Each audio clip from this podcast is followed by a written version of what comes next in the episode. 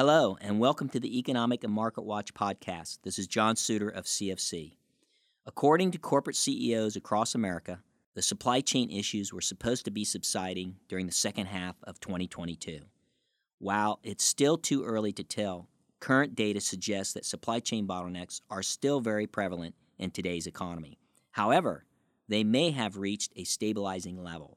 The Federal Reserve's Global Supply Chain Pressure Index, which examines 27 variables from delivery times, backlogs, purchase stocks, etc., in seven different regions the United States, China, Eurozone, Japan, South Korea, Taiwan, and the UK moderated in May after moving higher in April.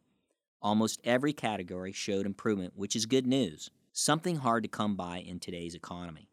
That said, we still have a long way to go, and supply chain issues will continue to make inflation fighting a troublesome issue for the largest central bank in the world, that being the U.S. Federal Reserve. In looking at inflation today, there are demand and supply side drivers.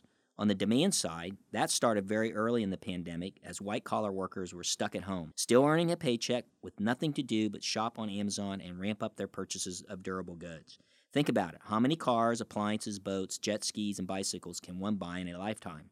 It just goes to show you that even a 1 to 2% change in durable good purchases can clog an entire supply chain for the world, especially with a pandemic spreading and workers staying out of the labor force for various reasons. On the supply front, China, the second largest economy in the world at roughly 15 trillion, has taken a very aggressive stance in locking down its economy when the virus pops up. In fact, 100 cities that control 70% of their GDP are under some form of lockdown, Economists have been saying for months that their approach is not going to work. So much so that China's government target of real GDP of 5.5% this year will not be met. One industry that highlights the different struggles going on in the overall supply chain debacle is the auto industry. Car manufacturers cannot produce enough new cars, which puts more demand on finding used cars that meet consumer expectations.